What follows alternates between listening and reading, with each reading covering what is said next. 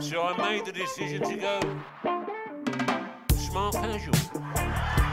Thank you. Thank you.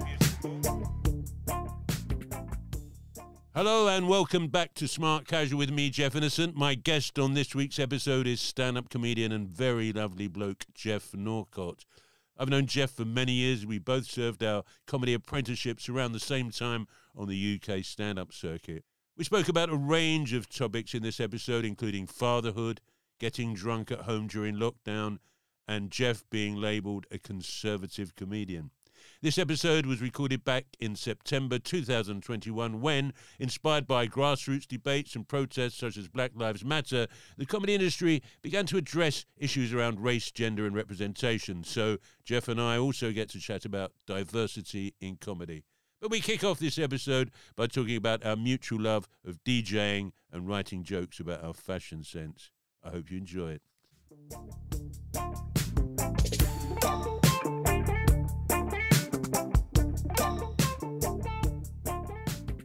We were just talking about um, car journeys Mm. and how that when you're in a car journey with other comedians, which I suspect you don't do anymore, Uh, not so much these days. but, What but was- well, you must have done it at some some I point. did. My, I did my hours. And I'm doing a bit now because I've got rid of my car in lockdown. yeah. And so I've been in a couple of cars, and there becomes like a shared list of who are the worst people to be in a Yeah. car with. And I've got my, I'm, obviously, I'm not going to mention any names on air, but No. I've got my little list. But I often wondered, I must be on people's list. You know, you Yeah. think you're not on a list. Well, I suppose we all must have had really bad days. I remember once I took, and I, I, I will name him because he doesn't come out of this badly, but Tiernan Douieb. Okay. I, I went down to Exeter with him, and I was very much into my techno at that point, and I'd mixed together an hour of techno, and I played it like top volume on so loud on the way back. And you know, with a bit of age and perspective, I look back on his reactions, and I, he was being so polite. Well, you mean you were so into this mix that Yeah, you'd done? yeah, I was David Brent in it, but was for it, techno. what was it, on a, on a, on a cassette? on a CD, yeah. on a it's CD, and uh, you said we've got to listen to this. I was like, you what do you think? your Yeah. mix on. But I remember there was one drop in it of a beat that was so filthy. Like my wife loves like quite hard music as well. But I remember when even she heard that, she was like, "Jesus Christ, that's a bit much." So I can only imagine what he thought. He's quite a, quite a gentle, nice chap as well, Tiernan. And and I must, you know, like being on the M4 at 2 a.m. going past Chieveley Services with Geoff Norcott playing his techno CD. He must have thought, "Fuck this." Did, did you do DJing with that music? Because I remember you Yeah. talking about going out and raving Uh, and stuff sometimes, some yeah, yeah. ago. I played out, played out a few times, and um, he, he enjoyed it. Enjoyed it a lot. He, I, I'm very, very passionate about dance music, but it's not a form of music that many comics like. Comics tend to like stuff with lyrics. Sure, but did you?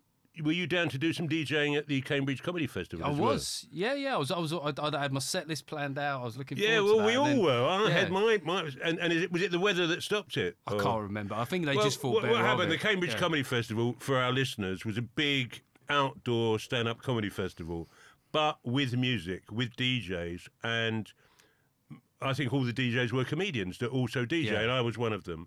And I was down to do my old school reggae set Mm-hmm. at a particular time. Uh, then it got called off because of COVID. We couldn't DJ. Then they he changed his mind. But first of all, he said to me, "You can do vinyl." So I spent months working out my vinyl set. Yeah. Then he said to me, "Oh no, there's not going to be vinyl decks now." Then I spent months sorting out a CD set. Then when we got there, the guy turned up with the rig, but Yeah. only one of the decks worked. It was an absolute complete disaster. And I got so annoyed as the bloke was explaining to me what was wrong. I went, "Don't say anything. Don't do not say one other word, mate."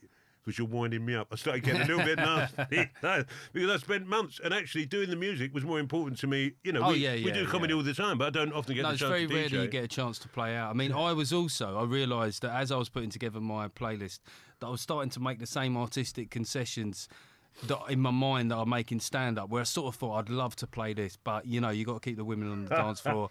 Maybe you need a little bit of vocal house here, uh, one, one that they recognise there. So I sort of realised that my playlist in the end was a bit like my stand up, where I, I, I take the odd liberty, but mostly try and keep That's people funny. on side. That's funny. Yeah. But I used to impose my music on people, like the story of you Yeah. in the car with your. I used to bring cassettes and with all my stuff and impose it on people. So that's just loving the music, really, isn't it? Um, yeah, I mean, it's just it, it still gives me. Uh, there was an advert uh, for a bank recently. You know, one of these adverts for banks where they try and lay credit to not, stuff that's fuck all to do with them. So there'll be someone like a newborn baby, and this, Yeah. they'll say this is to do with the Halifax or something. Sure. And so there's this bloke that was sort of saying that he used to be into Northern Soul, and then he sort of dusted down his records at 40, and it turned out the thing that gave him pleasure then still gives him pleasure now. And I think that that was a really insightful thing. I thought, I think a lot of people as they get older, they just sort of stop playing games, you know, or, or the things Mm-hmm. that make them happy. So I've, I've never stopped, is what I'm saying. So do you get on the decks at home? Have you got, have you Uh, got not- vinyl decks? Uh, or- no, no, CD. Have you ever but- had vinyl decks? I, I did, yeah, yeah, originally. I mean, I just think that it's interesting, isn't it, how technology can liberate creativity. I do think that CDJs, especially for that kind of music, are a bit more. You can do more. Do you know what I mean? can, uh, uh, if you've got them on CD, of course. Not, Yeah, not or everything digital. went Well, on CD. well, you, you won't like this, Jeff. or- I got got it on um, uh, USB sticks, mate. Okay. Dongles. Because I, I did a um, a radio during the first lockdown for the Hmm. first year. I did a radio program Hmm. for a reggae uh, uh, radio uh, station, uh, but all of my stuff is on vinyl, um, and so I played it. We rigged it all up from my home, and I was doing it on vinyl. Uh, it was great. It was great being on the radio. Well, vinyl, certain songs, I mean, like just hearing that it's on Mm. vinyl, you want it to be on vinyl. But if you're playing stuff that is like designed to be heard alongside Mm-hmm. maybe one or two other tracks, Yeah. then then I do think. I mean, like the problem with like with playing house music or techno is Mm-hmm. once you've beat matched it, there's not that much you can do unless you got effects thing. And, and also, I always felt like when I was DJing at home, putting on effects was a bit embarrassing. Like you think, To well, no-. No, one's listening, Jeff, and I'm doing.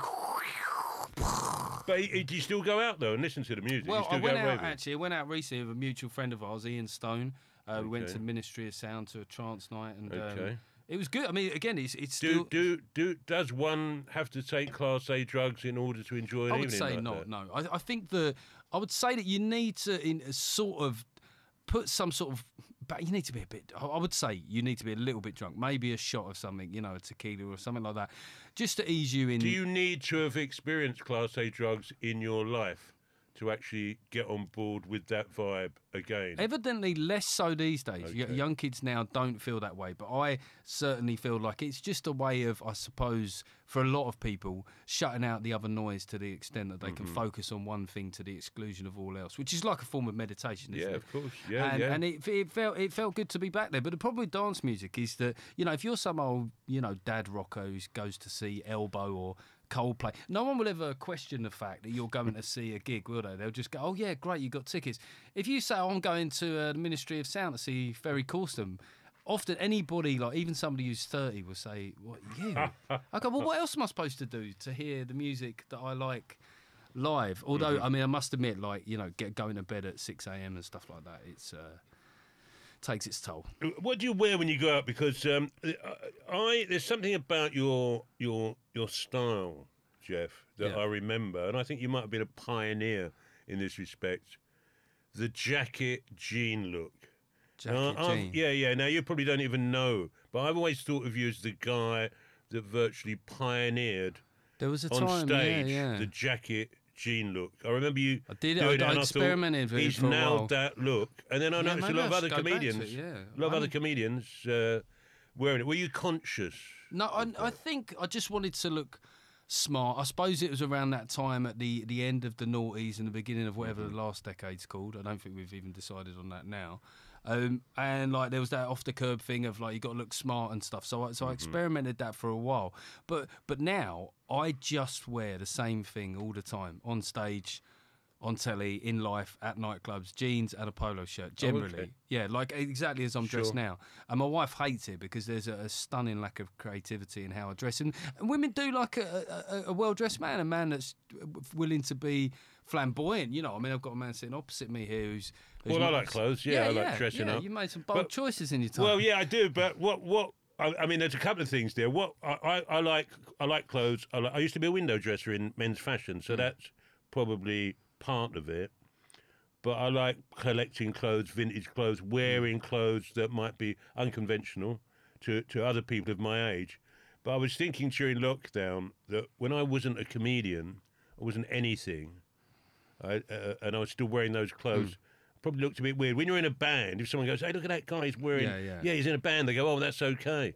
But during lockdown, I thought, I'm not even in the band now, so I'm now just an old bloke on a scooter wearing weird clothes. No one can say he's But in I the think band. people would presume that you do something Yeah, maybe. interesting based on the way that you dress. I, I've had times where they've become a burden as well because I've had such good material Mm-hmm. out of an outfit I now feel obliged to wear it again to get that same joke. Like Yeah. a costume, that would be then, wouldn't it? Yeah, it's same Have you ever had that- No, that- completely. At this point in time, I mean, I've got jokes that I make out and make about looking like you know uh, someone that would be ideologically opposed to vaccines because I do look, Right. look like that. So that's exactly, that's Yeah, exactly. yeah. But I But shift I, I it. do like what I what I like and I shift mine around.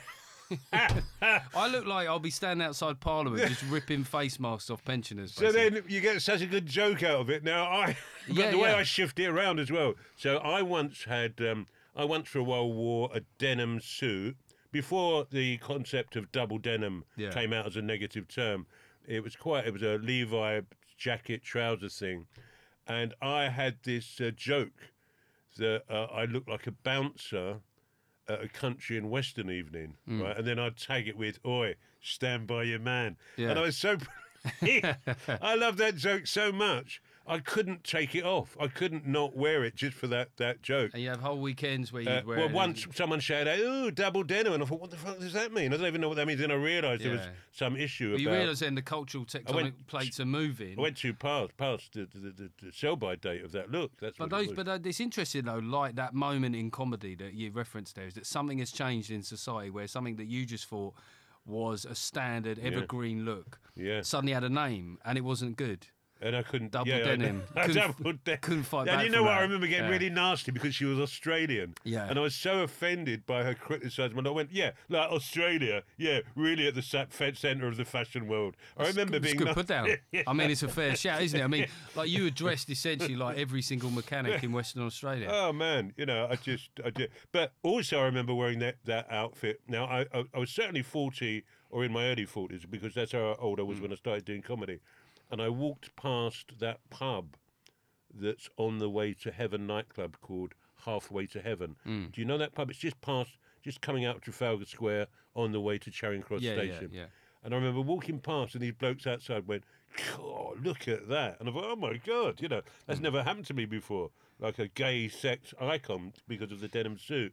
So I kept it on probably for longer than I Yeah, should have, yeah. hoping for that kind of response.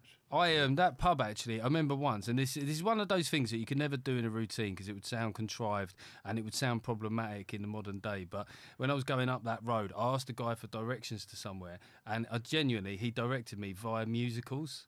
So he was sort of saying, yeah, if you go up there, past Mamma Mia, take take a left at Cats, and I just thought if this was like a sketch, it'd be, it'd be like a Harry Enfield character, wouldn't it? A gay guy that can only give directions by using really gay landmarks.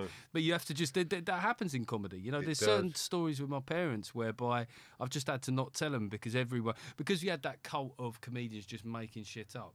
Um, like the audiences are quite suspicious, I think. Uh, so there's a couple of stories with my parents where I just I can't say them because I, I ju- there's just complete disbelief in the room. What, what, what, what, what, what, what Well, one was that my dad, and when I rang my dad once, he was on the set of a porn film because he basically buddied up with. Um, there was a barman down at his local, and the barman was basically. Uh, he was a barman by night, but a porn star by day, which doesn't feel like Yeah, which no. way, but but they film porn films during the day. And my dad got talking to him, and he was like, "If I drive you around tomorrow, is it all right if I just have a little look at how it all works?" Is that what your dad said? yeah, yeah, yeah. So I rang my dad, and, and then like he, he was he's quite an eccentric character, and um, he was really whispering. Like I said, "You all right, Dad?" He went, "Yeah, yeah, not too bad, but I've got to keep it down because I'm on the set of a porn film." And I was like, "Right." Um, and then he said, "He goes, well, he goes, don't worry, I'm not in it." And I thought, "Fuck." "See, my dad at that point, with all respect to him." He was a very fat man uh, and he had one arm. Now, that doesn't absolutely preclude being in porn, but it's a fucking niche category. It's isn't it? niche. Yeah. It's probably one of those categories on a porn site where Yeah. you know, you know when you well, you know when one looks on a porn site and is relieved to see that the specific thing that you've whittled it down to, Yeah. there's twenty-seven thousand other people that have gone Yeah, to that yeah. place. You feel a sense of relief that you're not. You don't want it to be a niche. complete no-hit, Yeah, but. I, I think very obese, one-armed. Yeah, One-armed is So probably it's not an a category, unusual uh, it? kind of connection, and it's one of those ones where I just said like, maybe this is one for me and you, not just don't tell this, my sis, my sister. You know what I mean? He, but he will, but he, you know, both him and my mum had had moments like that. and um, that's one of the things I've had to do is sort of sift because neither of them are around anymore. But uh, but is sift through those stories and and only really tell the ones that I don't have to butter up too much because it's a t- it's just I don't have to, you know. And then you see a lot of these comics, and you you know you can smell it a mile off. When a comic does this thing, right, and I mean, you talk about slagging off comics and cons, but you know when they say, and he looked, they'll often like they'll do a story and it'll get to this surprisingly structurally sound pinnacle where they're saying he looked at me with love in his heart and hope in his heart, and he said without missing a beat, oh that's that's convenient that he didn't miss a beat for your comedy routine, and he said, oh that's your mother's vagina, that or something like your dad would never fucking say. And and uh, it's re- I mean it works. Audiences will go with it, but you think, well, it's not. I don't know. It's a bit dishonest.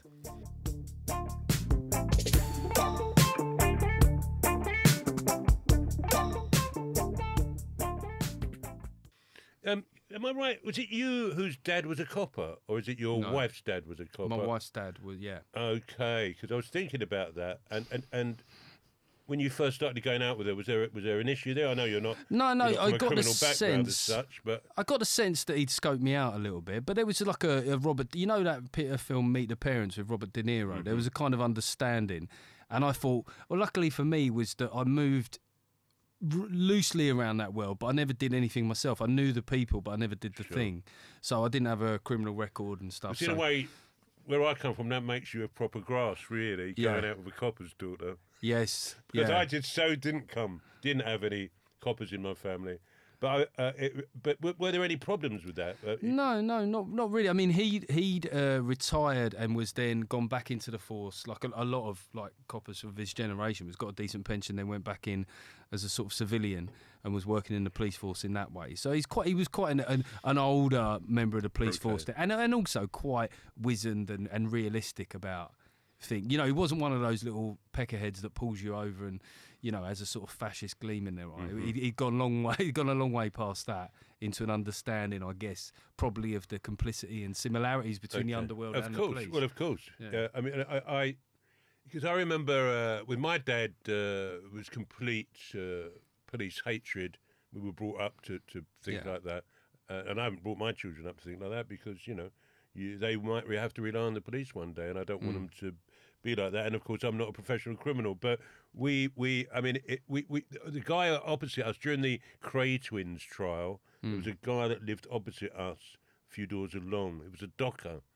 His name was Johnny Byrne, and he he wasn't a criminal, but he was a little bit of a ducker and diver. But he was on the jury, so he had to have 24 hour police protection. that must have been the worst moment in his life when he got selected for that jury. Well, yeah, I, I think it was, and so he had he had he had the police sitting outside his house in a Yeah. car 24 seven. My dad used to look out the window, and if the J- Johnny Burns' wife took out a tray with a, with some cups of tea and all that, Yeah, yeah. look, uh, Yeah. I really think it was so bad.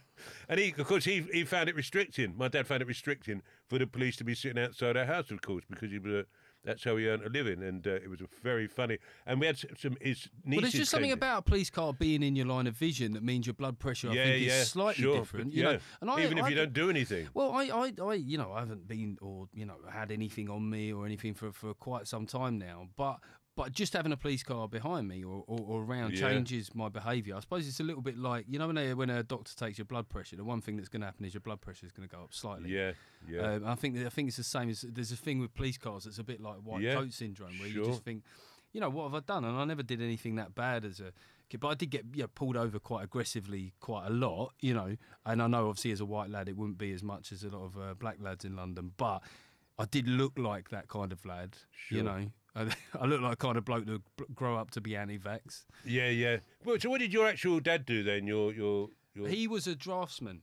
okay. For uh, for BT, so he started off work, working for Hawker That Uh, sounds like yeah. a good job in those days. Well, it was, but it was also interestingly, and this is the thing about the Norcott family. It was it was kind of between the factory floor and the bosses. It's one of those jobs. Do you know what I mean? Mm-hmm. So you sort of, and that's what the Norcotts I think have always been is fundamentally caught between that world. You know, kind of having to suck up to but that, both. that, that was an aspiring. When I remember when I was a kid in Yeah. the sixties, to be a draftsman. yeah, yeah, an and and with, when Harold Wilson got in as well, you know, there was that big tech boom and stuff, and they were sort of aspirational. the white heat of jobs. technology. Yeah, yeah, no, and he was speech, very wasn't it? much drawn into the Labour Party by that Right, by that narrative and stuff, and then he ended up working at uh, BT, and then he was he's made redundant. Do you remember that recession in the early nineties? Yeah. Absolutely savage Yeah, yeah. blokes mainly, blokes of a certain age. So he was redundant for like six, seven years, and then he Wow. then he was he went back in as a health and safety officer at Merton Council, which I Did that change? How old were you at that time then? I was I was wait a minute 91, 14. so was No, there no, a no, sorry, he was made lifestyle for you? redundant. Was there a? Well, my parents got divorced around that time Okay. and stuff, so he was on his arse really, you know. Wow. But but still, still, you know, you know, going at life and stuff. But Mm-hmm. it was difficult. He had to move back in with his parents, and um, and yeah, but that that, I know that subsequent recessions were more evenly balanced between men and women. But back then, there was a whole generation of sort of middle management men that were Mm-hmm. cast aside, and uh, he really struggled to get work, you know, for for quite a long time. But uh, but he, he also he also stopped drinking around that time. And I remember remember he was drinking Perrier water, or it was real real fucking gear change. You know what I mean? Like, and he was he was he was around more as well. So it was that, that that unusual thing that a lot of people find, and maybe people have found the lockdown was that not working. It does allow you to be a better parent. Yeah, yeah. That's if your kids let you in, you know. Right? Yeah. You know, I mean, I, I've spent obviously the, the job we have gives you loads Mm. of time with your kids. It's what must be one of the best jobs to have kids. Yeah, yeah, Apart from when they're young, in the middle of the night when you've come home at one in the morning. yeah. Uh, but but to spend time during the day, and uh, I mean, uh, it's- it's been great. You know, I remember exactly where I've been with my last child, who's now hmm. 17 for the last 17 years. Took him to school, picked him up from school, and I never was able to do that before with my kids when I hmm. was at a more conventional job. But my dad spent a lot of time in prison, so a lot of the time I knew him was. It's funny because this whole hmm. perspex sheeting thing that's come in through COVID it's totally reminded me of all the years. it brought it back so much, and I've even been doing that on stage. That's Sometimes I've been on stage Yeah, where yeah, there's been yeah. perspex, and I've been I've been wiping it, going, "I'll wait for you, I'll wait for you," it's, and and uh, it's been like I've been performing to whole gangs that are behind perspex. Yeah, um, but um, but he was very old, my dad. Uh, uh, So he died when I was eighteen or something. Um, but I think because he was in prison, I was allowed uh, an independence before my years because I was the oldest child. So I never really had a conventional dad figure. yeah, yeah. Actually, No, my dad was he was he was a he was a good dad, but he had to work at it. Like he didn't come natural. Do you know what I mean? Like he, but he was he was in the final reckoning. He was a good dad, but he had periods where he was flipping on either side. You know. you think that's to do with alcohol as Uh, well? yeah, And- yeah. and- You know. He, And of course, now we know when big things are happening, like redundancy, Hmm. what an effect that can have on someone's mental health. Well, but my mum and dad got divorced at 86. I think he got made redundant shortly after that. So that was when he stopped drinking, like I think, which was Mm-hmm. Interesting. And I think. It was acid house in those days. Yeah, yeah, he just got in into the. Uh, he went out to Pacha and Ibiza. But he, I, I, I do wonder if like the, the responsibilities of being um, a dad and providing and, and the work and the st- stress was, was kind of and it's Must have. and Must and then when he went back to work, that he didn't not immediately, but that was when he started drinking. but again. you're a, you're a dad now yourself. I am, And yeah. how old's your baby? he's five and a half. Five and a half. Um, Yeah. And so, what what kind of dad do you think that you are? Are you- soppy as fuck. Yeah. Like really soppy. And it's funny, isn't it? Because you have this kind of stage thing that we all cultivate, and it is you. But it's also the bit of you that you want to bring on stage, right? Mm-hmm. Like the bit of you that you like, that you think's cool, Oh yeah. and you go, "I'll give that geezer." Well, that's why they love us on stage. isn't Yeah, it? well, you give Yeah. that person a run around, don't you? But Yeah. it, it's a sort of partitioned version of you. And, and, you know, I've been talking about it more on stage. Is that I am just so fucking needy with him. It's really weird. Like I'll just be like, "Can I have a hug all the time?" And if he still indulges me, Mm-hmm. but as you say, that that doesn't last forever. And and also, you know. I just hate for him to be sad at all. I find it very difficult. Mm-hmm. Even if I've had to tell him off about stuff, I just have to go and have a little cry in the in the toilet because of the disappointment in his face. I'm disappointed that he's disappointed in himself, you know. Um, but he, I, I do enjoy I do enjoy being a dad, you know, and stuff. And uh, and I, you know, my dad was a good dad, but you do think it's it's that thing you either kick or conform, isn't it? You either you either do the same shit again, or you reflect and try and balance it out. Yeah. So, do you uh, do you think about how it was for you when you were a child and how different you're making it as a pre- as a dad from Yeah. how he made it? I think that there are. I, d- I don't think maybe sometimes it's as different as I think, you know, because sometimes when I get really busy and stuff and I get lost in work, I become quite a, a one dimensional person, you know, of work. Like almost you just become this animal that can only write jokes or say jokes, and mm-hmm. that's not really a normal human thing to be. it's quite safe. Well, actually, I think the mm. conventionality of that as a parent is that you're just hunter gathering. So you're you're Yeah. you're not engaging with them emotionally or intellectually. You're just providing. You Yeah. know, is that is that what happens? Yeah, you're probably right. Yeah, especially I don't know about you, but if I'm away for several days at a time, I sometimes find like me and my wife communicate a lot, uh, and you know we, we're very intuitively wrapped up in each other's um, business. But then if I'm away for like a, a week or so, I can't talk to her. I don't know what to say to her. Do you know what I mean? Like I'm. Well, when I come, because we haven't been away, I haven't been away so much. But it, I mean, actually, I think that's why there's problems. I think after uh, thir- Yeah. nearly 30 years of me being away every other weekend, to not be away for over a year has created problems. Did with, you find that your missus missed you being away? Uh, well, totally. you know, it's more than that. I think. Yeah, totally. I've been. I miss being away, and I've just been there twenty four seven Hmm. and not working as well, and carrying all that. So it's been a huge problem for her Yeah, to have yeah. this this idiot lumbering around the house with directionless, drinking in the morning. Just, just. But I mean, it's it's worked its way out now. Did you did you, did you drink more in? in Oh lockdowns? yeah, yeah. I, yeah, doing, I, I mean, I think I was stoned yeah. for a whole year. I've given up everything now because I just thought, no, no, I just had a year. And I thought, oh, I could have a little bit of Jack Daniels in the morning. It doesn't matter, does it? Yeah. So I did that for a whole year. I, I, I even uh, adopted a whole new persona uh, uh, Yeah. because I was hardly leaving the house. So I grew a beard. A lot of people grew a beard. I grew a beard, a big, big druid beard, like um, Nice. like like like Charles Bronson, the prisoner. In fact, Yeah. he was my role model, and I stayed in a room, and I just wore this sarong Must have and been beard. an alarming time for your wife. it was, and we haven't quite Yeah. recovered from it. And when I think back, you know, it's, She um, she saw something, didn't she? she yeah, like- yeah, but there were, and I didn't think there was ever a, a problem. I was doing my radio show. I was staying in my room, surrounded by records and books. Yeah. Didn't interact with the outside world. Um, but what what happened is when gigs started coming back, I was offered some gigs because I didn't think we. Were, I don't know about you where you were with that, but I didn't think we were going to be doing it ever again. I got it in my head that that's Yeah. it. I'm not a comedian anymore. I'm just a druid. or I did. I did. There's a shocking thing, Jeff. I didn't miss it for the first like Okay. three months. I d- did. I'd been working so flat out and stuff that I'd got myself exhausted, and I just. So we had we had a slight tension because I had writing work and stuff. So I was lucky that a couple of things went ahead. I was able to make some episodes and do some episodes of Mash Report for home. So I had work ticking over. I was fortunate in that respect. But in terms of the live work, I was really alarmed, and I remember I remember like saying to my missus. Um, I don't miss it, babe. Do you know what I mean? I don't, I don't miss it. But like, I, I really mistook the look on her face because at first I thought she was like, "Oh look, she's she's really surprised that she's seeing this part of me." And then through discussion, it turns out that she was terrified because those little breaks away like are really important to her in, in still liking me. Like just me Yeah. being, I, well, I think you're right. I think lots of comedians' partners would have been going through that that same thing, and it then became accumulative because it wasn't just that you.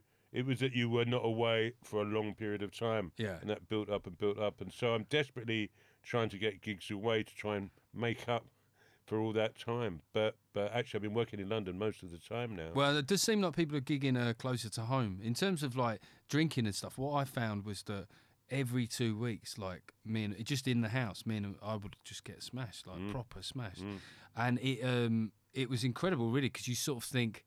The fact that you don't have to go anywhere or get home. I, n- I never drink in the house ever. I find it weird. Like if I have a couple of drinks in the house and then I go to the toilet, and you know that weird moment where you catch your reflection and you, yeah, when you're looking a bit dodgy. You yeah, mean, yeah, and you just laugh, and then you then you yeah. feel sad, Yeah. and, and Well, I don't like drinking on my own in the house. I love drinking in the house, or Yeah. or when I do drink, I love drinking in the house. Yeah. Uh, also, when you get older, your prostate's not what it was, so you, it's nice to know that you can just quick go and have a pee. Yeah. Every five minutes if you have to. Um, but I don't mind getting drunk in the house. But you, you and you don't lose stuff either, do you? When you're drunk in the house, you know when you're No, drunk out, you always lose The stuff. don't jeopardy overall is lower, it isn't is. it? It always costs you more money. There'll be cab fares suddenly, I or think- you've lost a watch, or something like that. But I can, you can still have accidents in the home, maybe even more so. yeah. Like I, uh, when, uh, last time I just got that that smashed, and I, I went to walk and my, my foot got caught, and I went down on my knees, and my head just, just I leant forward and I smashed my forehead into a mirror. But I couldn't lift my head back off of the mirror, and I just laughed. You know that, Yeah, yeah. that kind of stuff. Um, Well, you also did, did, did you can in, injure your reputation because we uh, the co-op near us we was um, mother-in-law had the kid for one day over the Christmas period, and then we were like, okay, we, we've got a free pass here, and then we got drunk to a point, and then decided that we weren't drunk enough. And then we went up. We decided we were going to make cocktails, and we were like, Oh, going out drunk to get more alcohol yeah, and, but in, in, your, your, local place. Yeah. And we were just like, it was just before they were closing as well. I I think I'd, love take. I'd taken a ca- can with me, one of those cans that would have just stayed in the cupboard. as well. like one of those ones that would have stayed in the cupboard forever, like something I would never drink, like Bacardi pre-mixed or something like that. and then just bowled in there and just like thinking we were being hilarious and stuff, and then went home, made the strongest margarita ever made, and then just passed out. You know. Yeah, yeah, you just needed that one drink made all the difference, but you went out to get it. Yeah. Done that so many No, times. it was interesting because I didn't really think about how different that was because there is a degree to which comedy keeps you on the straight and narrow, don't it? I mean, the fact you've got to be on stage, you've got to have a level of compos mentis. Mm. course. And I've always thought with me that sobriety is the one thing I can have over the audience. Like, That's Mm-hmm. one guaranteed thing. And yeah, I just suddenly the gig came back, and, and similar to yourself, I just kind of like right, got to you know course. stop pissing about now. Yeah. I, uh, I also had to. Uh, it, it'd been so long. I had to go on to YouTube Hmm. to have a look at some of my. To, to look at what I did. Yeah, yeah, I it was think so far. did I'd that, so yeah. got m- my head around the fact that we weren't doing it anymore, and I didn't do comedy anymore. I was just now a bearded drunk guy Yeah. in the house, and uh, but uh, and then I realised that the beard had to come off, and as soon as the beard came off, I was I was back to normal. It had become a symbolic thing that I was hiding behind the Yeah, beard. yeah. Um, There's a very there's a very funny film called The Five Year Engagement, and um, there's uh, so they they're, they're very much in love at first, but then they can't quite get it together to get married, and then she he moves for her work to another state, and something I can't remember something emasculating happens to him, but then he tries to overcompensate bit by bit, and he grows the beard and stuff, but he also starts going hunting, and I just it was a, a really funny idea. It was like he's doing everything bit by bit to try and like to become a different version of himself. And I think it's funny with blokes when you, you don't realise you're doing it at the time, but you're responding to a very primitive yeah, need. yeah, You know, like to be a di- to, if things are different, then I shall be different. Yeah, yeah. Uh, the, well, the beard was the beard's a, a, a typical one, I think, Yeah. in terms of uh, uh, appearance. There are a lot of men who went into that that savage look for for lockdown, wouldn't they? Yeah. But I always see myself, and I think this might have held me back career wise as a comedian. I've always had that hunter gatherer thing where, oh, I've got to go out and do some gigs so that we can go shopping. Mm. I've never really had this, I've never really seen past that. I've never really seen, oh, you can earn loads of money if you do this or if you get on the telly. Yeah, or, yeah. I've always been a, a sort of week, I always like to be paid weekly. I'm one of those sort of people. No, I mean I was I was very, very much like that for for uh, well, you know still am like very find it very difficult. I mean I do bits and pieces on telly, but I still Mm-hmm. write for television shows and, and, and quite quite a few people on telly. And it's just because when someone offers you a decent rate for doing something that you enjoy, it's just there's something in my psyche that finds it very difficult to say no. You go, well, that could be, you know, that could pay for that, and and and like so, Mm-hmm. like the idea that you go, all right, I'll have three weeks where I'm not working, where I can build up an idea that I can pitch. That feels to me like a very middle class mindset Mm-hmm. where where you're sort of like five year plans. I mean, you remember in comedy when people Well, first started talking about those. Yeah, I mean that's that. All, that's all about that now. Mm. And, and and as I get older, and I'm I'm still working weekly, I work with a lot of younger comics, and the conversations they have, Yeah, they never seem to be about their comedy. And I'm not saying that doesn't exist. They're always about. So if I went to one of them, how's your comedy going? Mm. What I mean is, what ideas are you working on? yeah, What are you grappling with at the moment? What you're trying to get across? You know what what material? What's what's you know. Yeah, yeah. But they never ever respond in that way. They'll always say, "Well, you know, I've got I've got uh, the Apollo, and then I've got this, and I've got Mock the Week." They always talk in terms of of career uh, rather than comedy. Well, that is the, the odd thing is no matter how zeitgeisty comedy gets or how social media it based, the people that, that play the biggest rooms, right, and, and can pull the biggest audiences, certainly in terms of touring, they all did the yards. Like that hasn't changed at all, you know, and and. That's what I think is, is odd in a way, and I don't want to sound like you know a premature sort of old fart, but I think that well, what what's the end game? Because like surely ultimately it, it must be to want to tour at a certain level to take that thing that you do to you know an, an audience especially with with stand up or to be at the absolute apex of the club game but of course, yeah, or, yeah. uh, That that idea of being good at what you do. yeah I don't know if that exists as much as it used to. Hmm. Um, and uh, when we had the break, of course, um, that affected me greatly because I started thinking about big name acts that don't gig every week because I'm all about momentum. Mm. I if I if I've missed out on doing gigs, I feel that momentum's gone. I haven't built up on it. I know if I've had a gig on a Wednesday, but when the weekend comes, I'm already ready for that weekend. Mm. So I work very much on that level. Whereas some people don't don't gig for months because they have a tour coming up, or they'll. Mm. Um, have you been in that position yourself? I'm then? still in a very much like a stage where I'm not like I've not done enough telly where I can go like oh I, you know act TBC Mm-hmm. or unlisted and stuff like that. So I'm in an interesting kind of hinterland. But I, but I like to gig. Yeah, I don't like even now like I just put a gig in the diary for just after the tour finishes because I was like Mm-hmm. well, if I don't do a gig then I won't, I won't do I won't be doing club gigs you know in the build up to Christmas. So yeah, I like I like to be at the coalface um, of it. One thing I was surprised though was after we had the break was when I went back. Um, uh, yeah, well, it didn't take much to get gig fit. No. I, I was surprised by that. I, I was, and, and and that made me think back on all those times like yourself where I thought.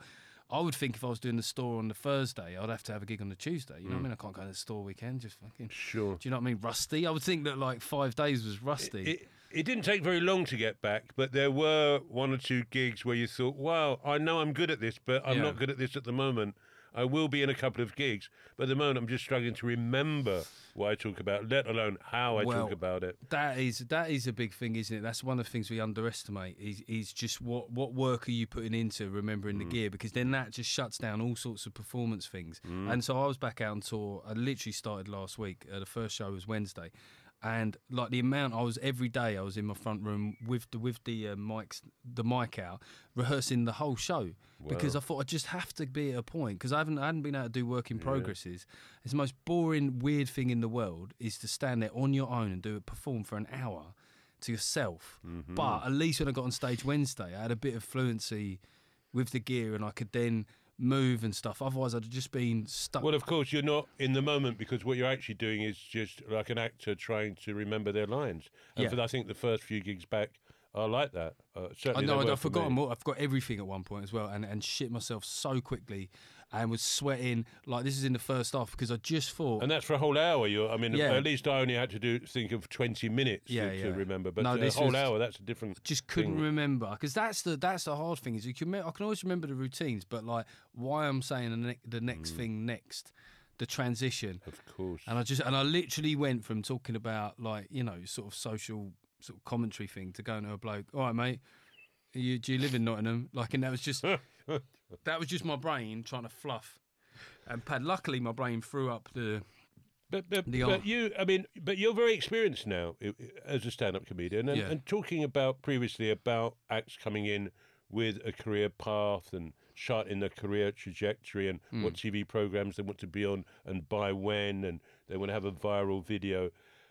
Uh, do you think there's uh, now a situation where some comedians get on TV or get to tour, Hmm. uh, and then but never actually fulfill their potential as a comedian because they haven't actually been doing stand-up comedy for long enough alive or on the circuit. Do you think there's something that Yeah, there's- lots of them a- miss out on? And, and like you, I don't want to be old-fashioned and go, oh, you haven't done your apprenticeship. Hmm. Um, but but I certainly, for myself, I've been able to improve and develop and continuously Hmm. to do that because I haven't been a TV name and I haven't been taken off the circuit and put into a sitcom.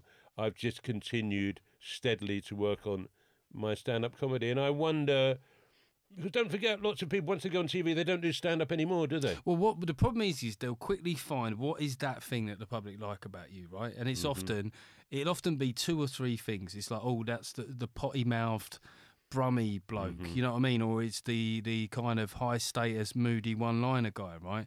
So you get kind of filed down very quickly into a couple of things. Whereas I think, as you say, if you do the circuit for as long as possible before that moment mm-hmm. happens, Yeah. then you got loads of other stuff. You got you got maybe five things that they might think Yeah, about you Sure. you know, rather than just two. And, and then the incentive, you know, I've seen it with TV acts, like the incentive to, to develop is, is small when the pressure gets big quickly, you know, and they just sort of lean back on whatever. I mean, look, I, I'm, talk, I'm talking as a person who most people would go, oh, the, you know, the working class Tory bloke, you know what I mean? Like, but if you come to see an hour of my stand up, it's going to be a lot broader than that because it's hmm. fucking like no one wants to hear about that for an hour. Sure. I don't want to talk about Sure. It's funny because I do get this stuff, Jeff, online when people go, they go, "Oh, so what's your tour show? Is it going to be you just just saying how great Boris is?" I go, "I would love you to demonstrate how that could even come close to working, because if you could make a, something in support of a bad politician funny, you're probably the best comic that's ever lived. Mm-hmm. Yeah, how do you get laughs out of agreeing with something? I'm not sure you can. Yeah. It's just like if you notice something about human nature, like an observation or something odd, you don't ever say, "Oh, have you ever noticed how this happens?" And isn't it logical? Like you, you're essentially saying Yeah, this, yeah. this makes no sense. Yeah, or, or if you talk about something your wife does, you never go, "Yeah, no, that is actually quite a practical idea." But, but the the the, uh, the conservative thing, uh, uh, it was- when it, I mean, it was no. Did it surprise you that it became a thing like a USP? Did it surprise you that you know? I, I if someone said to me, "Oh, you know, you're Geoff Norcott, he, he's gone Tory," I'd have gone, "Well."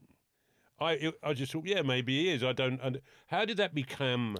So I started is issue or a thing. 2013, and I was um, I'd been doing a club circuit for a while, and you, you must have had periodically these points yourself where you go, you know how to have do a good job in a club room, and I, I, I was desperate for something more challenging, and then my wife said, Mm-hmm. Sure. "Well, you know, you voted Conservative at the last election. That was that was weird. You could talk about that." And I was like, "Yeah," and and it wasn't such a big debate back then. That's what people have got to remember. Mm-hmm. Is there weren't this whole left or right wing in comedy. Hardly anyone was talking about that. So I just did it as like a creative exercise for the Leicester Festival, and it was just ten minutes of an hour. And I did some jokes. They weren't they weren't great jokes. There was a couple of decent ones in there, but I just just experimented with being unpopular in the room because I'd always wanted to be liked so much. It was it, it was grating really, and um and then it got nominated for like best new show. And then uh, a couple of weeks after that, somebody big at Radio Four sort of said, "Where are the right wing voices in comedy?" And at that point, I was like, "Well, I enjoyed doing that. I think this is something more to sort of delve into here." But it wasn't until, I mean, that was 2013, and no one seemed to give a shit really until post Brexit. Brexit was the real moment where I think TV companies were sort of going, hang on, there's a lot of people in this country that don't agree with us, you know. And they- they had a moment where they really cared about that. I'm not sure they care as much now, but, um, but yeah, and and so I, I suppose I lent on it. I definitely lent into it, Mm-hmm. but I also wanted that to be a way to talk about a lot of stuff because what I've always found more interesting than hard P political stuff because party politics is only periodically interesting Mm-hmm. is the social commentary stuff you know what I mean how we live how we relate to each other Sure. the the kind of tribal stuff that that to me has always been funnier really Did it become an issue because stand-up comedians are perceived to be left-wing, certainly liberal, generally? well yeah and also but they're I've- perceived to be left-wing, and there seems to be this argument that they all are. But quite honestly, I can only name two or three p- comedians that I would consider to be overtly left-wing in, in their left-wing, yeah, yeah. practice and in their stand-up comedy. So was it that juxtaposition that marked you out? Do you think? um yeah I think well. I, I think that there How were, unexpected? Yeah, well, I mean, jokes often, you know, sometimes they work because they surprise people, and if if the comedian is a Tory, that's a surprise in and of itself. But I think that the other thing that happened was at the beginning of the naughty, uh, that decade, sorry. At the 2010s, the Tories were back in power. Comedy had changed, and it was just suddenly seemed on all these topical satirical shows that almost every joke seemed to come from the same worldview. Mm-hmm. That was, and it was very kind of like there was a lot of moral certainty in these jokes, and mm-hmm. and even if you look at like someone like Simon Evans is interesting because he's not a conservative, but he certainly has a small c conservative mm-hmm. vibe. But you weren't hearing that that voice anywhere. So you think you've got Sure. you've got a corporation like the BBC that's publicly funded, but the the, the view of or, or the way that they treat subjects comedically seem to represent very much metropolitan left wingers. Of course. And yeah. so the absence of that voice started to look more and more jarring. And and to be honest, I think now the damage has been done because it was a it happened for so long that a lot of people, you know, from the right or people who like balancing comedy, just went, okay, that's not for me anymore. And and and I think also after Brexit, one one big problem was that a lot of people were very dismissive and, and insulting about Brexit voters. And I, you know, like a lot of stuff that happened with Brexit, uh, bridges were bridges were burnt. You know, and you kind of people suddenly thought, oh, is that how you see people like me, right? Because I always thought it was an alliance between, you know, the middle class Labour types were like, you vote for us and we'll look after you. And then the moment they got something they didn't want, they were like, you fucking racist wank. but of course, this whole idea of you Yeah. being right wing has been totally eclipsed by people who are coming out as overtly right wing comedians. Hmm. That's been a trend. fairly There's been recently. a few more, yeah. Uh, interestingly, pre-alternative, if we talk about comedians from the sixties or seventies, Yeah. most of them weren't uh, uh, r- identify them as right wing, but most of their material was right wing Yeah. in the sense that most of it was racist, most of it was misogynist. That was stock stand-up not. material, wasn't the it? only thing I would, I, yeah, I, I think that was the style, but I think that was coming from left and right. Like I think if you went to a Labour working men's club up north, I think you'd have heard a lot of the same jokes. I don't Mm-hmm. think it was exclusively uh, right wing. I think some maybe some of the most high profile ones were. well, you mean like Bernard Manning? Yeah, yeah, but I think that yeah. the style of humour was very common in the country. It was, across- yeah. I like- mean, being racist was considered quite normal practice for Yeah. most club stand-up comedians at that time, wasn't it? It wasn't it wasn't considered even being right wing. It Yeah, it was just it was a reflection Yes, of, was, yeah. society, and I also think what's interesting about the mainstream, particularly in the eighties, is the as, as well as like the the bigoted humour, there was also a lot of very silly humour, wasn't there? Mm-hmm. Like people forget about that. You know, like the likes of you know Shane Richie and Bradley Walsh would have come from that tradition Yes, of yes, just yeah. gooning about, you know, Yeah. just larking, weren't they? that's true. That's larking true. around and, and I think in a way it was a shame for some of those mainstream guys who were just kind of clowns in a way Mm-hmm. that they their legacy is now all that stuff was Oh, I see. You mean you, you, think it's been put in with all of that? Yeah, definitely. You know, like like like Orville, and you know, it really, I mean, Sure. like it was very sort of Sure. uh, uh, innocent in a way. A lot of that kind of humour. So I think it was broader than just that. But I think it had to happen. That humour had to be taken Mm-hmm. on. But then I think what happened was that the left got a little bit cosy in the idea that well, comedy's all ours. Sure. And, and, and, and I think if anything puts itself on a pedestal, is probably ripe for Sure. I, I- I think uh, the Edinburgh Festival was partly to do with that as well. The notion, uh, and I don't think a lot of young comedians realise this, the idea, the concept that there's an arts festival to go and do stand up comedy. It's a fairly recent thing, Yeah. given that stand up comedy is about 100 years old if you're taking in vaudeville. yeah. Um, so that now becomes elitist that you, you that's a platform for the higher art of stand up comedy.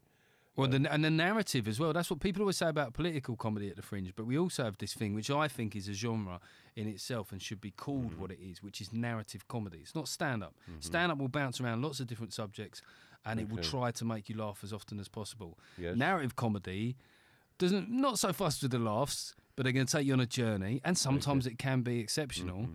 I certainly don't think I would ever choose to. I, do you I mean, oh, oh, part of that has been confessional comedy as well, hasn't it? confessional yeah narrative confessional Yeah. yeah. yeah it's it's quite and and and and i suppose and and i'm gonna i always stereotype middle class people but i think that they live quite sort of bland lives sometimes right so they go up Mm-hmm. to the fringe and there's someone who wants to tell this epic tale to them of of drug taking or coming out Well, or something sure. I mean, it's quite yeah, quite quite limited, quite narrow, quite quite bourgeois lives because uh, I don't want to sound cynical, but I've often looked at some of these confessionals and thought, well, I've got about a dozen of those shows in my life, Yeah. given what's happened to me. But but I would never dream of it being a thing to present. It you ma- we, we make it into a good five minute bit Yeah, yeah, yeah, yeah. packed with punchlines and then we go all right yeah moving Yeah. on uh, to the next subject but I think I've often had an agenda because I don't go to Edinburgh, uh, uh, partly because I can't afford it. I've been a couple of times, partly because I can't afford it, and maybe I'm a bit too old to enjoy the 28 days uh, an arts festival. But I quite early on, uh, if I have had an agenda, has been to maybe not have to go to Edinburgh to do something that's a bit more challenging, but to do it in the clubs. It's it's one thing to do challenging material or maybe more interesting or long form or narrative or confessional, but to do that at the Edinburgh Festival, it's another thing to try and do something more interesting in a club setting. yeah Um, and that's probably been my agenda that I haven't just wanted to make people laugh. I have wanted them to think about stuff I'm talking about. And I think that Hmm. can be done.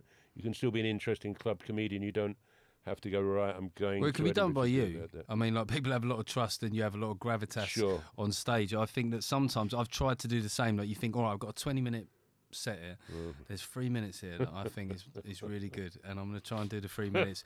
But like the the anxiety of when you start that bit, and it might be your internal voice. They might Mm. be into it. But sometimes you just go, fucking hell, do you know what I mean? Like, what am I doing? It's like there's stags and hens in the room. Like, you're looking out, and Well, yeah, sure. women You, wearing I mean, you dealy probably just have to choose your moments for some things. Yeah, I'm yeah. not, you know, obviously you have to learn to adapt and be in the room. But just the way that you can still be concise about such big topics is something that interests me a lot. I Well, Roger. Monkhouse, I always think, a brilliant club comic. Mm, Who I mm. remember once I was doing a gig in Nottingham. It was one of these gigs that came and went and stuff. But I, I was there. I was on with another comic who was, who was very crowd pleasing, like like me, you know. And we were like, oh god, yeah, they they they're not too bright. Yeah, let's just just give them the meat and two, you know, two veg. And we, we really went out and I I even did some like old John Grizzly stuff I hadn't done for a while, and I didn't do very well. You know, Mhm. I, I sort of made the compromise and failed. And um, and then Roger Monkhouse just went out and he gave them a lot of credit as an audience, and Mhm. and um, he did really well. And I sort of thought, yeah, I mean, at the end of the day, like your average stand-up isn't going to deal, even the most intelligent ones, in subjects that are beyond the Mhm, the, the yeah. grasp of your average Yeah. person. Sure. And I think there is some something very inclusive about the way that I, I mean, like even when you did you did um, uh, a corporate like um, we did right one together you, in yeah. Jersey a while ago, and even then like you, you you pushed them and you did stuff that was interesting and funny. Where I was like literally every minute I was up there was counting down. Sure. I'm not dying. I'm not dying. I'm not dying. You know, it never occurred to me to, to do anything I do work on it, so you know, and I've been going for a long while now, and I haven't Yeah. always been able to do that. Mm. For many years, I I didn't do that, and I couldn't find a way of doing it. I wasn't experienced enough, Mm. um, and maybe I wasn't even actually going to the truth, and I struggled with that. And I remember deciding to compare at Jongleurs more than do sets because I Mm. thought I can't talk about the stuff I want to talk about in a set, whereas if I compare, it doesn't matter, and I put that off. Um, but you know, you have to know what you're doing, of course, didn't you?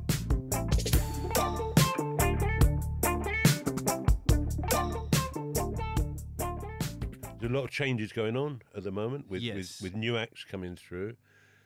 And I, I was wondering, uh, you know, I don't think anyone's ever going to accuse me of being racist or homophobic or, or misogynist.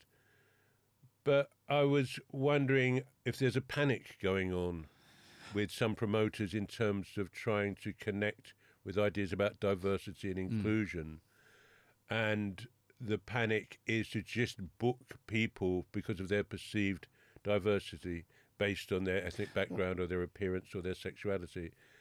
Um, and and I and you, I there are, I've been on a few bills recently where I thought, well, my job here is to mop this up because all of you are very uh, inexperienced.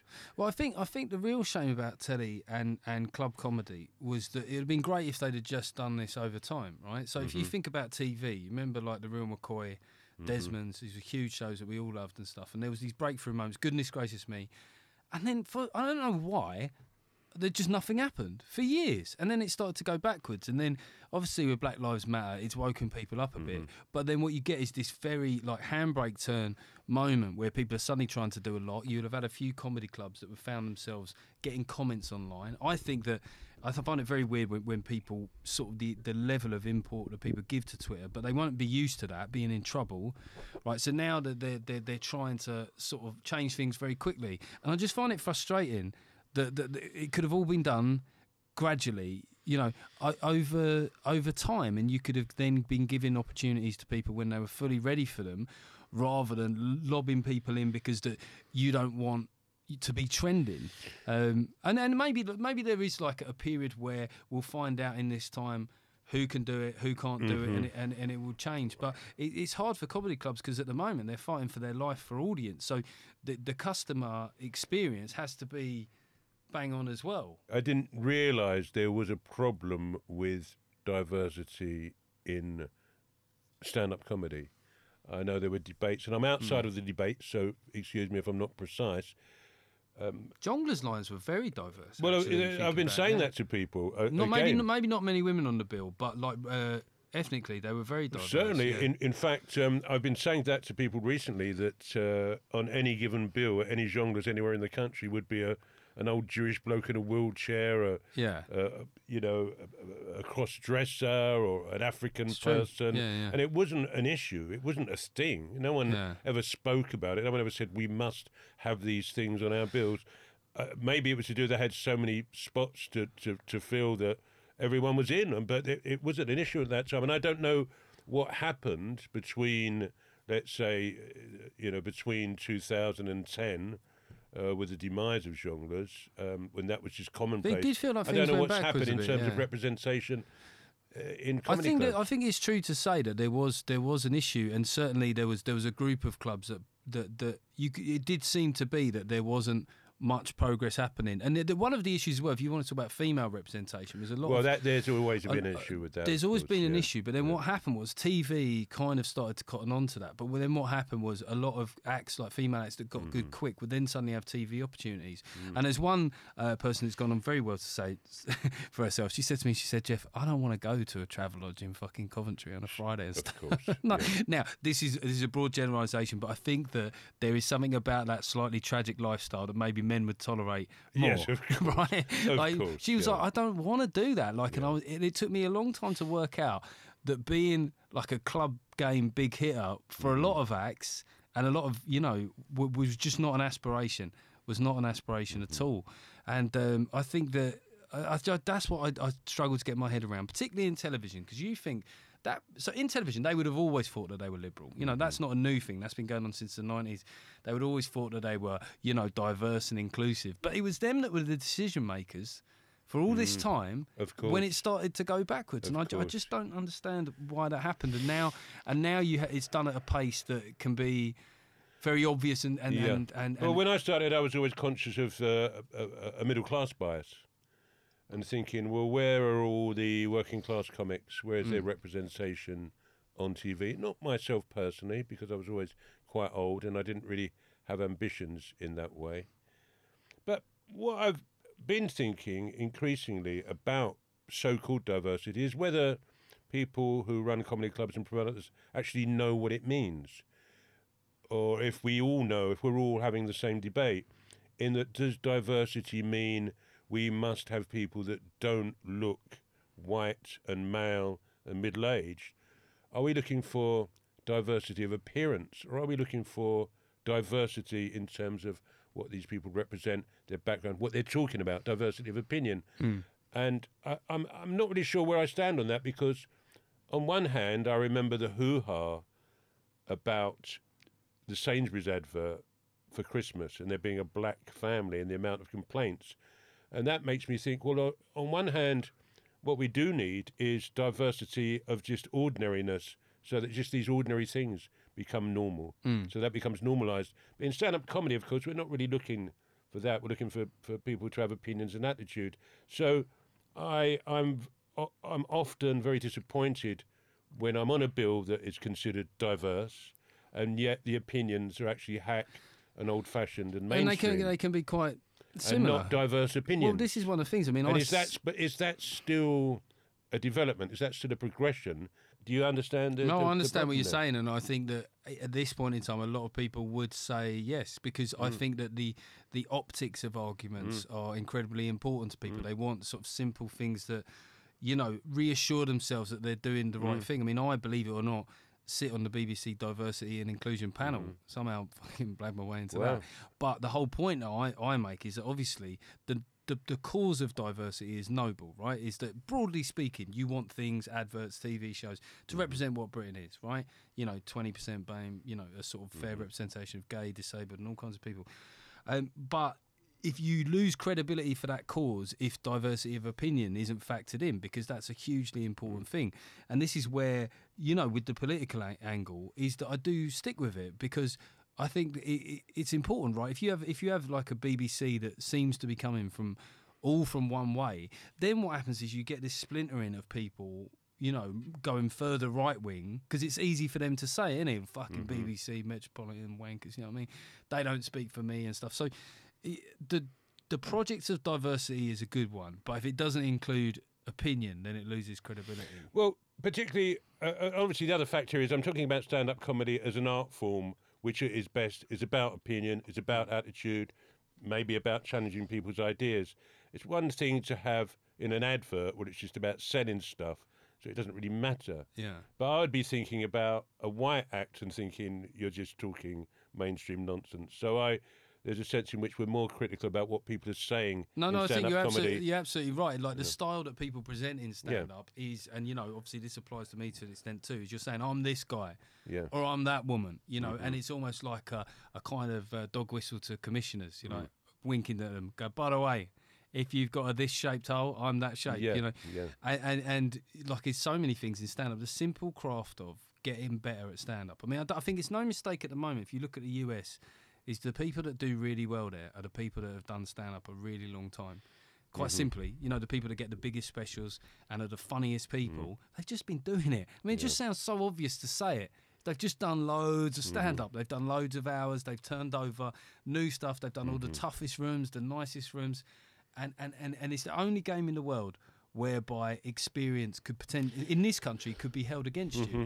It's a very weird thing. Um, is there an issue also then of how are people that are in minority groups going to get better at stand-up comedy if they're not allowed to go out and be rubbish like everybody else? Well, yeah, and that that is where I guess the, the sort of Sure. these unspoken quotas have had to come in Yeah. because evidently there were a lot of bookers Mm-hmm. who it just wasn't. I you know they they might have said well the talent wasn't around, but it went on long enough Yeah. that, that perhaps Because we've all been allowed to be shit and go out and talk rubbish yeah. before we got better.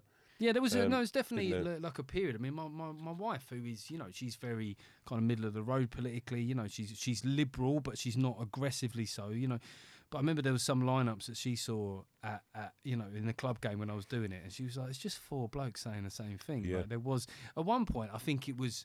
There was four white blokes, and we were all between the ages of thirty-five and forty-five, and we all had a similar relationship with our wife. so, so there was definitely, I think that, but you're right. It's like get different people in, but don't think that that's the end of the discussion. I, Uh, n- it's not just that they look different, but what are they? Certainly. What are they saying? So before you go, I just want to know what you're up to. You you you you're doing you're doing TV. You're doing the you're doing the circuit. You're doing touring. What what what what's the future for you now? Let's let's just briefly Well, round up that before you go. So there's a couple of things I've been trying to get away. There's a couple of program ideas. You know, I'd like to do another documentary um, because I learned I did one about class and I learned a lot from doing mm. that. And there was a lot of it that I liked, but also the BBC very much wanted me to be a certain thing in that. And and you know, when you sort of lean slightly outside of what you are, not not totally, but I would love to have another go at it basically. Okay. Um, and then there's a, a, a kind of comedy drama script that, that's quite a decent way way along, and it's it's basically um, it's actually based around here. Actually, it's about it's about a, a, a lad that perhaps is more old fashioned, finding himself, you know, o- out of step with the with the. I mean, you know, you sort of write yourself a, a- Okay, a, of little bit, but he he's basically trying to get rich, you know. And I sort of thought it's this funny thing in British society that we, we love money and we we but we don't admit it, do we? Like the mm-hmm. Yanks, have, they, they own it. They love Sure. they love the, you know the greenbacks, the dollar bills, mm-hmm. but everyone in this country acts like it's this sort of coincidence of what they do. So I thought I'd like to explore that, and I would love that to get away. And if that does, if it doesn't get commissioned as a script, I'm going to write it as a book because I love the characters in it so much. You know, I think it's Okay. very much of its time. So what about your stand-up? You working on a single show idea, or So are you doing I'm- circuit gigs? You're out so I'm doing out to clubs, touring now, out touring right touring your your new show touring- called I Blame the Parents. And it's funny because I was started off, I mean, some of it is just some stories about my parents, but the other thing was I was like, right, I'm going to get away from talking about the zeitgeist, the political stuff, but there's been such interesting things that happened since lockdown. Is there's a lot of things to discuss, like, you know, cancel culture, um, like trigger warnings on films, the way that we are now infantilized by the state or broadcasters or corporations and and it's less from like a, a strict left right thing anymore. Just like this is exactly what i think Mm-hmm. and it will probably some of it will please people on the right and some of it will, will be liked by people But you found a way of being implicit with your political di- ideas through the art of stand-up comedy. I Yeah. don't know if you noticed that trend amongst some more inexperienced or not so good comedians, where they tell a few jokes and they stop. And then they go, "Well, I think this about this," and I, and there's almost Yeah. a, they've, everyone stops laughing for five minutes while they, they put over their political. yeah you got you got to show rather than the tell. art is to to Yeah, to just let it come across, yeah, I- implicitly I- through whilst making people laugh, isn't it? over, over the course of an hour. And I think hmm. that I was, I think that the process of Brexit and you know the fact that they tried to stop a democratic vote happening, it got me exercised hmm. And probably a little bit more politically partisan than I would otherwise have been because I sort of thought, well, the Tories the only one seems to have any desire to defend this thing. So I sort of mm. was more in that camp. But now that having been concluded, I don't owe the Conservatives anything, you know. And and I, I just I think that as a voter, I know that some comics on the left fully identify as like I'm Labour. I'm like, what I am is a voter who's mm-hmm. voted Conservative for the last ten years. But you know, I'm I'm open to ideas. I, I, I have probably a personality that would maybe always veer a bit towards the Tories, but none of it's nailed down now. And that's interesting creatively. It's more interesting, I think, to be in that space. Mm-hmm. I increasingly find now that I will piss off m- more people from both sides now with Mm-hmm. the things that I say. And I think that's probably healthier as a comic. Sure, sure. I don't know when this is going out in terms of your your touring show, but are you someone that's uh, that does social media? Yeah, yeah, I'm on the, on the Twitter, on the Instagram and stuff. Okay, and that's I'll, just Geoff Norcott. Yeah, Jeff put that name Norcott, in, we'll yeah. find you. and yeah, Geoff with a G, and then Okay. with the touring stuff, I'm always flogging. Oh, there's the book as well, of course. The book. Ah, and the book is called. Where did I go right? How the left lost me. Okay. I was just saying. I'm not encouraging this kind of embracing of right wing ideas. you know what's way. funny, Jeff? I was just saying, yeah, I'm moving away from the whole right wing Yeah. thing. You know, I'm Yeah. going a bit. And then the title, the title of my book is literally Oh, that's beautiful, man. Ronseal does what it says on the Uh, tin. thanks for coming in. I really had a nice time. yeah, no, great to chat with you, Jeff. And uh, Uh, see you around there. That's uh, Geoff Norcott, ladies and gentlemen, in the Smart Casual Studio. Thank you very much indeed. This podcast was hosted by me, Jeff Innocent. It was produced and edited by Sam Piccone. Don't forget to like and subscribe and follow me on social media at Jeff Innocent Official on Instagram and Innocent Jeff on Twitter. See you next time for another episode of Smart Casual.